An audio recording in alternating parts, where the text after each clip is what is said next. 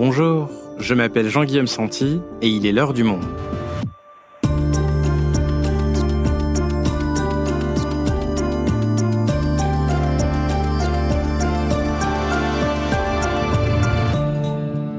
Aujourd'hui, que se passe-t-il au Sénégal? Dans ce pays d'Afrique de l'Ouest, le 2 juin dernier, des manifestations ont fait au moins 23 morts et plus de 350 blessés. Les violences ont éclaté peu après une condamnation à de la prison ferme d'un homme politique accusé de viol. Il s'appelle Ousmane Sonko, il est le principal opposant du président Macky Sall et pourrait donc être empêché de participer à la prochaine élection présidentielle de 2024. Alors, pourquoi le Sénégal s'est-il embrasé et doit-on craindre un virage sécuritaire du pouvoir en place? Théa Olivier est la correspondante du Monde au Sénégal, elle nous raconte.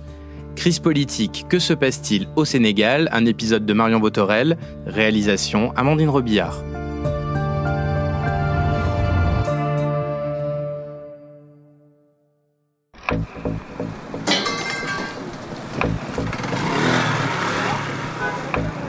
Ce vendredi 2 juin, l'ambiance est étrange quand je me rends sur le campus de l'université Cheikh Anta Diop à Dakar. Elle est en train de se vider de ses étudiants. Ils ont leur matelas sur le dos, des valises qui débordent. Ils aiment des taxis et des motos. Et partout, je vois des stigmates des affrontements de la veille. Par exemple, des voitures, des bus calcinés aussi. Et au sol, des pierres et des traces noires de pneus brûlés. Plusieurs bâtiments, dont un amphithéâtre, ont été incendiés juste après le verdict d'un procès, celui d'Ousmane Sonko. J'en parle avec plusieurs étudiants, par exemple avec Omar. Ses cours de biologie ont été reportés sans date annoncée de reprise, alors il a préféré partir. Il est rentré chez lui à plus de 600 km de Dakar. Puisqu'il n'y a plus de travail, il n'y a plus d'école, il y a beaucoup de manifestations. Les examens sont boycottés, on préfère rentrer. On n'avait pas manifesté, on était restés dans nos chambres, confinés, ça ne nous concerne pas. Cette situation, elle est très catastrophique, puisque c'est un grand retard. On ne sait pas quand l'école va recommencer. Et si ça reste comme ça, c'est la détresse. Espérons que les cours reprennent d'ici quelques mois. Des magasins sont pillés, les commerçants baissent le rideau. La capitale sénégalaise semble déserte. Dans un autre quartier, je croise aussi Wali, il a 37 ans. Ce père de 3 enfants semble comprendre les jeunes qui sont descendus dans la rue, dans ce pays où la majorité de la population a moins de 20 ans. Et Macky Sall, qu'il sache aussi qu'il n'est pas... Il est le président, mais il n'est pas... Le pays ne lui appartient pas, hein. Qu'il libère Sonko et les autres détenus, qu'il aille en compétition et que le maire gagne. C'est ça que nous voulons. C'est-à-dire que maintenant, on veut que nos dirigeants travaillent pour le peuple, qu'on voit nos richesses là, qu'on sente qu'au Sénégal, il y a de la richesse. On en a marre. Les jeunes sont là, ils sont fatigués. Nous sommes désolés, mais Macky Sall, là, il n'a qu'à plier bagage et laisser le pays tranquillement organiser les élections transparentes. Sans lui, il va partir.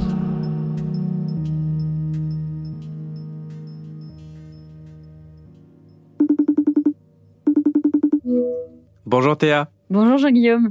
Théa, on vient de l'entendre dans ton reportage. Il y a d'une part au Sénégal la situation politique avec cette condamnation d'un opposant dont on va reparler. Mais en toile de fond, les jeunes évoquent surtout une situation économique très dure, le sentiment d'un avenir qui s'annonce très difficile pour eux. Alors oui, comme beaucoup de pays en ce moment, l'inflation est importante, mais c'est aussi parce que pour tous ces jeunes, il n'y a pas beaucoup de perspectives en termes d'emploi. Par exemple, des jeunes diplômés doivent accepter de travailler dans le secteur informel, comme petits commerçants dans la rue, gardiens de sécurité ou livreurs à moto.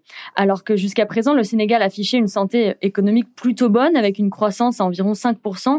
Les espoirs sont grands aussi avec des perspectives gazières et pétrolières importantes d'ici le dernier trimestre 2023. Et aussi, il faut noter que c'est l'un des pays les plus stables d'Afrique, qui n'a jamais connu de coup d'État depuis son indépendance en 1960.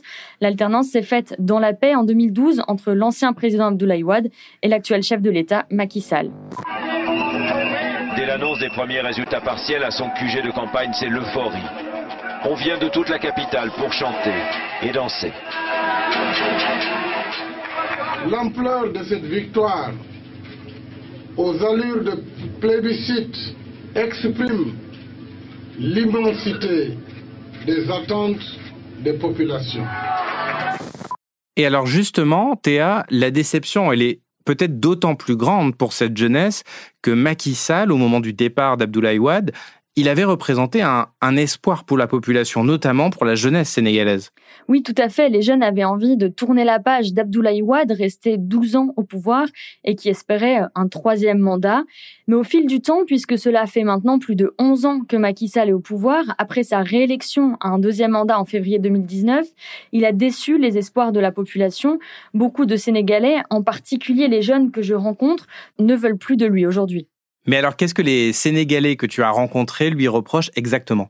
Alors d'abord, ils ont l'impression de ne pas bénéficier des ressources du pays, comme par exemple de l'or ou du gaz et du pétrole à venir.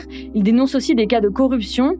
Ensuite, ils ont aussi un sentiment de durcissement du pouvoir. Le Sénégal a dégringolé de 31 places par rapport à l'an dernier dans le classement annuel de Reporters sans frontières, en passant de la 73e à la 104e place. Les raisons, c'est notamment les poursuites dont font l'objet plusieurs journalistes. À cela s'ajoute donc l'arrestation d'opposants, notamment ceux issus du parti PASTEF, les Patriotes, dirigé par Ousmane Sonko. Plusieurs centaines de militants, selon eux, ont été arrêtés, dont des responsables du parti. Les jeunes ont donc parfois même peur de parler et de s'exposer, de crainte d'être arrêtés. Et surtout, Macky Sall semble vouloir s'accrocher au pouvoir, puisqu'il pourrait briguer, en tout cas, il laisse entendre un troisième mandat. Il a dit que juridiquement, il n'y avait pas de débat. Et cette condamnation d'Ousmane Sonko, aussi son principal opposant, ne fait que renforcer ses craintes de durcissement après 2 ans de procédure judiciaire.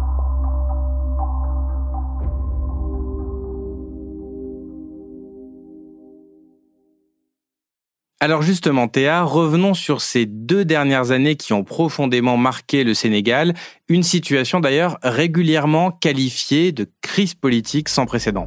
Le Sénégal vit lui aussi le retour d'une violence que l'on n'avait pas vue depuis des années. Cette crise sans précédent entache l'image du Sénégal, jusqu'ici vu comme le pays stable et démocratique de toute l'Afrique de l'Ouest. Les Sénégalais profitent de l'accalmie, mais la crise politique n'est pas finie et elle occupe tous les esprits. Et Théa, actuellement, on en a un petit peu parlé, cette crise, elle semble se cristalliser donc autour de la personnalité de cet opposant, Ousmane Sonko. Alors, qui est-il ? Donc Ousmane Sonko, il est arrivé sur la scène politique en 2014 quand il a créé son parti et son parcours est assez atypique parce que cet ancien inspecteur des impôts est connu pour avoir été radié de la fonction publique en 2016 pour manquement au devoir de réserve. Il a accusé plusieurs personnes, dont un frère de Macky Sall, d'avoir bénéficié d'avantages fiscaux et c'est comme ça qu'il s'est fait connaître. Donc il s'est fait connaître avec des discours où il critique les élites, il dénonce la corruption, il est assez anti-système et c'est comme ça qu'il a été élu député en 2017. Il était alors le seul député de son parti, donc il est devenu très populaire au fur et à mesure chez les jeunes, plutôt en milieu urbain, dans la diaspora, au point de finir 3e à la présidentielle de 2019 et de devenir ensuite le maire de Ziguinchor en 2012, une ville au sud du pays. Et c'est ainsi qu'il s'est positionné comme le principal opposant de Macky Sall. Les jours à venir, les heures à venir, que tout le monde se lève comme un seul homme. Parce que force doit rester au peuple. Ils ont l'habitude de dire « force restera à la loi ». Laquelle loi est aujourd'hui la loi de Macky Sall et de sa coalition. Mais ce qu'il faut savoir, c'est qu'il y a 2 autres opposants principaux qui ont déjà été écartés pour des affaires judiciaires. Donc, quand en 2021, Ousmane Sonko est à son tour visé par la justice, beaucoup de ses soutiens y ont vu un complot politique.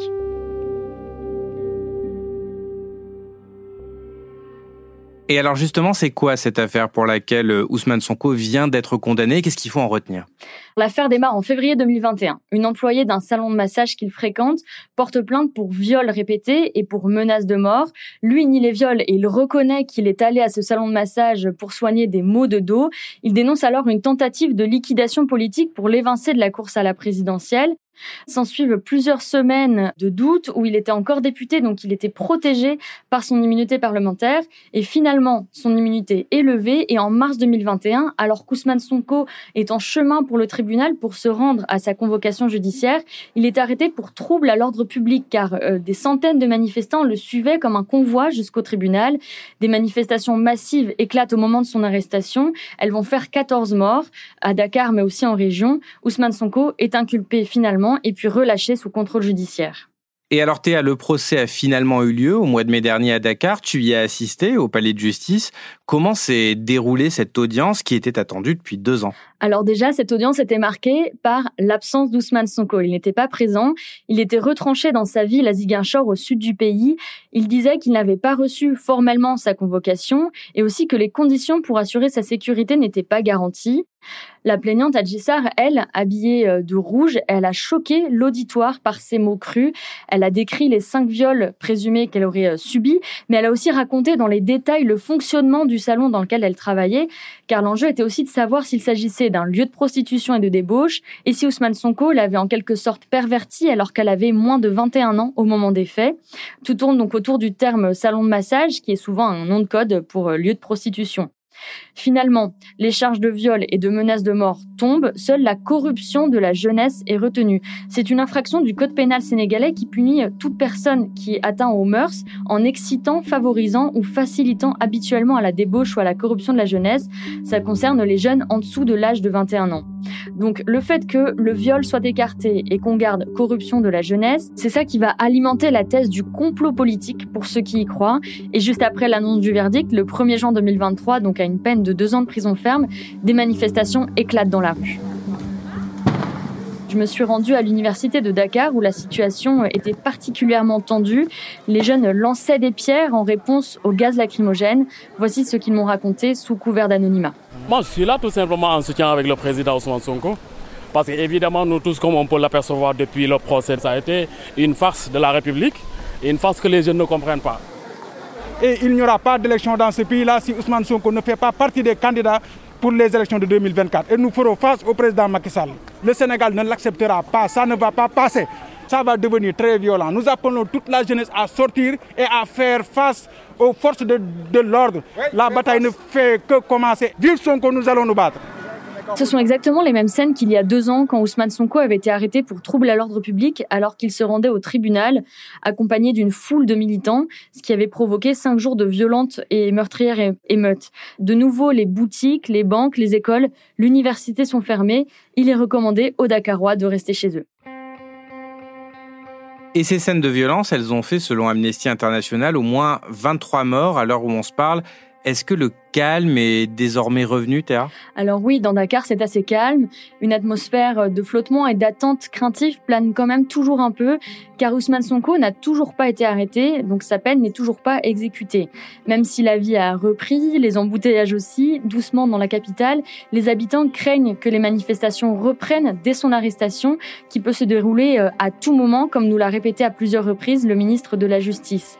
Il faut aussi savoir qu'Ousmane Sonko a été condamné à l'issue d'un deuxième procès en diffamation contre le ministre du Tourisme et sa peine, du sursis cette fois-ci, pourrait le rendre définitivement inéligible pour la présidentielle en février 2024.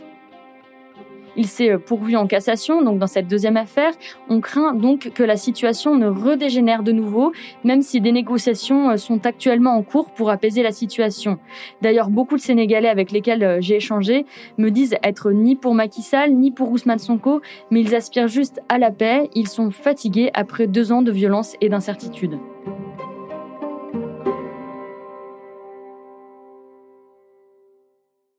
Ok Théa, donc maintenant j'aimerais qu'on s'intéresse à la suite possible pour le Sénégal. Donc Sonko a été condamné à de la prison ferme. Chacun de ces procès fait désormais monter à nouveau les tensions. Est-ce qu'on sait ce qui va se passer maintenant pour lui? Est-ce qu'il va aller en prison? Justement, c'est encore assez flou, mais ce qu'on sait, c'est que pour l'instant, il reste cloîtré chez lui dans sa maison et les rues aux alentours sont barricadées, les forces de l'ordre montent la garde tout autour. Ses avocats, comme les députés de son parti, n'ont pas pu lui rendre visite pour le moment. Mais bon, sa peine doit de toute façon être exécutée à tout moment, selon le ministre de la Justice. Et comme il a été jugé en son absence, on dit par contumace, il ne peut pas faire appel selon la loi sénégalaise, donc la peine devrait être exécutée. En tout cas, sa participation à l'élection présidentielle en février prochain semble très compromise. Est-ce que ses soutiens comptent sur des recours ? Déjà, des négociations sont en cours entre différents acteurs, donc par exemple les autorités religieuses, les acteurs politiques, économiques et de la société civile. Ils veulent éviter une escalade de la violence, notamment s'il se fait arrêter. Aussi, en parallèle, un dialogue national a été initié par Macky Sall, donc un dialogue avec une petite partie de l'opposition, les religieux, encore une fois, la société civile. Ils ont déjà prévu d'évoquer une éventuelle révision du code électoral et une potentielle loi d'amnistie qui permettrait donc aux hommes politiques écartés pour des affaires judiciaires de revenir sur la scène politique. Et donc, Théa, si ce dialogue national aboutit avec cette loi d'amnistie pour les opposants qui pourraient donc se présenter à l'élection présidentielle, est-ce que ça pourrait permettre d'apaiser la situation, sachant qu'en toile de fond, il reste une question, est-ce que Macky Sall lui-même va se présenter à cette élection présidentielle ? Effectivement, même si les candidats de l'opposition peuvent participer, Macky Sall reste encore flou sur sa volonté de candidater ou non à un troisième mandat. Le gouvernement prendra toutes les dispositions nécessaires pour organiser une élection paisible, démocratique, libre et transparente, comme notre pays sait si bien le faire. Il faut savoir que dans la constitution sénégalaise, le président ne peut pas faire plus de 2 mandats consécutifs. Mais Macky Sall dit qu'il a juridiquement le droit de se présenter car son premier mandat était de 7 ans, son deuxième de 5 ans. Il dit donc se présenter à un deuxième quinquennat. Un troisième mandat qui donc pourrait être contraire à l'esprit de la constitution selon beaucoup de Sénégalais et ferait courir le risque de provoquer un immense mouvement de colère dans un pays attaché à ses acquis démocratiques. Et dans le même temps, même s'il n'a pas encore donc décidé s'il se présentera ou non, il décrédibilise tout de même ses opposants avec des accusations qu'on a vues dans d'autres pays plus autoritaires, c'est ça ? Effectivement, Macky Sall et ses ministres ont aussi évoqué des forces occultes venues d'autres pays pour déstabiliser le Sénégal. Donc ce seraient des individus qui se seraient infiltrés dans les manifestations pour piller, saccager le pays et donc amener le chaos. Une accusation assez classique quand on veut décrédibiliser l'opposition. On l'accuse d'être dans la main de l'étranger et l'accès aux réseaux sociaux a d'ailleurs été restreint pendant plusieurs jours au Sénégal pendant les manifestations. Théa, pour conclure cet épisode, j'aimerais avoir ton sentiment sur la suite des événements. Est-ce que les choses pourraient peut-être s'apaiser au Sénégal si, par exemple, Ousmane Sonko était autorisé à se présenter à l'élection présidentielle ? Alors, dans la perspective où il peut se présenter, rien n'indique non plus un apaisement dans le pays, car il inquiète une bonne partie de la population. Beaucoup le trouvent radical dans sa manière de faire de la politique, très offensif. Il avait par exemple menacé les juges la veille de son procès. D'autres s'inquiètent aussi de son passé religieux, alors qu'il appartenait dans le passé à un mouvement lié à la tendance salafiste, qui est très critique de l'islam confrérique, qui est un socle de la société sénégalaise. Enfin, si le Sénégal bascule durablement dans l'instabilité, c'est inquiétant pour toute l'Afrique de l'Ouest, ainsi que pour la communauté internationale. Quand on connaît le voisinage du Sénégal, on pense au Mali, à la Guinée ou au Burkina Faso. Merci Théa. Merci Jean-Guillaume.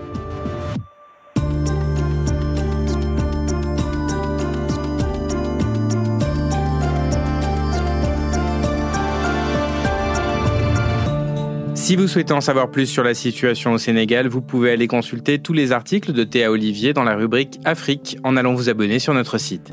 C'est la fin de L'Heure du Monde, le podcast quotidien d'actualité proposé par le journal Le Monde et Spotify. Pour ne rater aucun épisode, vous pouvez vous abonner gratuitement au podcast sur Spotify ou nous retrouver chaque jour sur le site et l'application lemonde.fr.